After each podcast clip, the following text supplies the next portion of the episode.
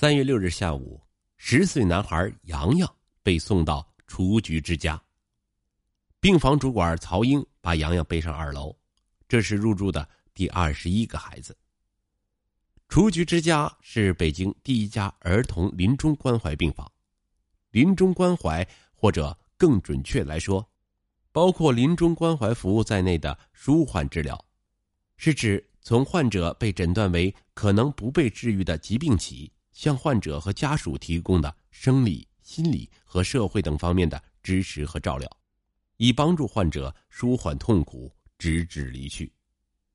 自一九八七年国内第一家临终关怀机构成立以来，临终关怀服务在多个省份逐渐开展，并为更多人所知。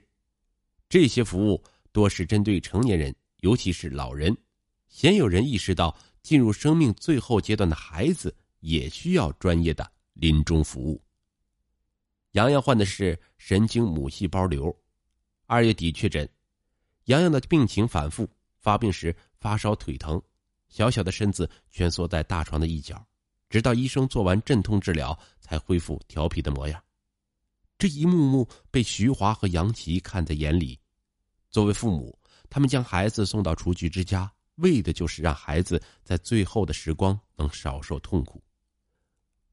不管还剩下多少时日，只想让孩子舒服点母亲徐华红着眼眶说：“在洋洋之前，入住雏菊之家的孩子生命周期最长是四十多天，最短仅住一天就去世。生死告别会在某一天发生，但谁也没法计算时日。陪伴就成了告别前最好的选择。”噩梦始于。去年年底，洋洋的家住山东烟台。年前，洋洋一直喊肚子疼，妈妈徐华带着他跑了当地几家医院。一开始诊断是阑尾炎，但做完阑尾炎手术，他并未好转。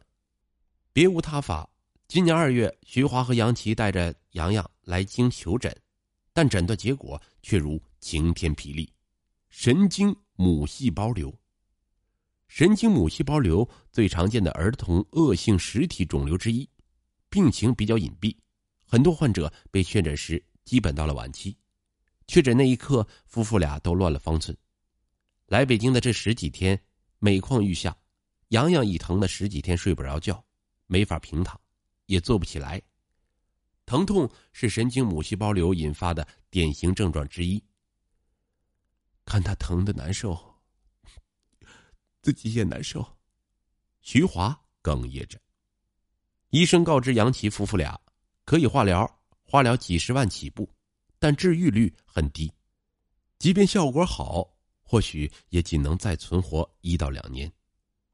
看着孩子难挨疼痛，夫妻俩犹豫了一个晚上，最终决定让洋洋入住雏菊之家。我不管剩下多少时日。就只是想让他舒服点徐华眼眶又红了。洋洋是入住雏菊之家的第二十一个孩子，他之前的二十个孩子都相继离世。雏菊之家关怀病房是五十五平米的一室一厅，有着淡绿色的墙、白色的门、小动物和大树的墙贴，房间配有高清电视、洗衣机。冰箱和简单的厨房电器，特大号双人床可供家长陪着孩子一起入睡。死也不离开这张床。洋洋对这里的环境很满意。洋洋住进来后就没出去外头了，WiFi 信号足够打游戏。徐华说：“其实孩子很想回去上学，想同学。有一天晚上，他躲在被子里，忽然就哭了。”洋洋的病情反复。三月十五日又发烧了。问完基本体征和仔细看了病情后，洋洋的主治医生、北京儿童医院血液肿瘤中心主任医师周宇叮嘱家属，改用镇痛泵，让孩子自己控制镇痛。实际上，疼痛管理是临终期儿童舒缓治疗中关键的一部分，没有止疼就谈不上舒缓治疗的其他步骤。孩子脆弱而敏感。而临终期的病症和化疗引起的疼痛其实不大。周宇见过不少孩子，疼。痛指数达到重度，孩子没法睡觉，只能无休止的哭闹，让家长与医生几乎崩溃。经过镇痛治疗，洋洋不疼了，又可以坐起来了。这是一个清秀的男孩子，长长的眼睫毛，白皙的皮肤，状态好的时候，洋洋能吃能玩，最喜欢玩王者荣耀，最喜欢吃草莓、西瓜。几乎每天都有志愿者来陪着洋洋玩游戏、看动画片在徐华手机视频里，一位志愿者正陪着洋洋玩智力拼图，拼图摆了一整张桌子，洋洋不时转头朝着妈妈笑，眉眼弯弯。志愿者的陪护并不只对于孩子，家长的陪护也很重要。志愿者孙杨说，在陪伴家长时，家长心中有情绪，不是刻意去引导。而是让他自然的去倾诉，在陪伴孩子时，根据他的状态好坏，他喜欢的活动方式来陪伴。志愿者也会引导家长如何陪伴孩子。入住雏菊之家，也改变着家长与孩子的相处模式。哪怕严厉的家长，也希望给孩子最温馨的最后陪伴。洋洋期末考试成绩下滑，被徐华骂了一顿。徐华说：“现在特别后悔。”而杨琪也曾因此打过洋洋，所以父子俩关系紧张，很长时间是不说话的。杨琪也在苦恼怎么和孩子搭话。这几天他总坐在外头的客厅。现在孩子不理解你为什么要打他，总得等孩子大一点才会懂。哎，只是等不到那个时候了。谈及这里，杨琪声音有些发抖。先陪在一边。总能找机会搭话的，志愿者孙杨开导他，关键还是在最后一个阶段陪护好孩子，有什么后悔的还没有做的事儿，要尽快弥补和实现。杨琪和孙杨谈完，当天下午也坐回卧室里陪着儿子，跟孩子谈不谈及死亡，谈又如何谈？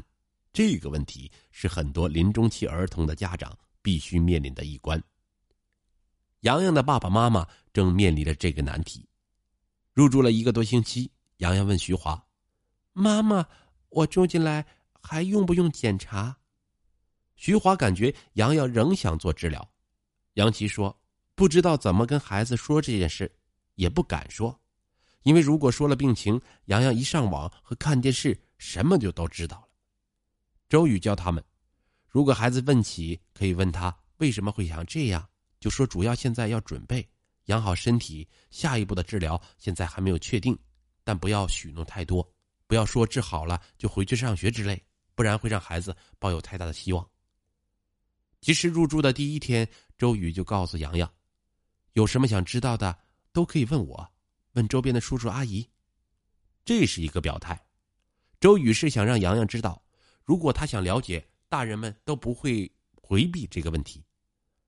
不管说不说，没有对错，顺其自然。如果真的要告诉他，就要让他知道爸爸妈妈永远会陪着你，不要害怕。孙杨也告诉徐华夫妇，家长要保持不回避的态度。如果孩子问起，不要驳斥，不要当做没有这回事儿，可以问他：“呃，你为什么觉得自己会死呢？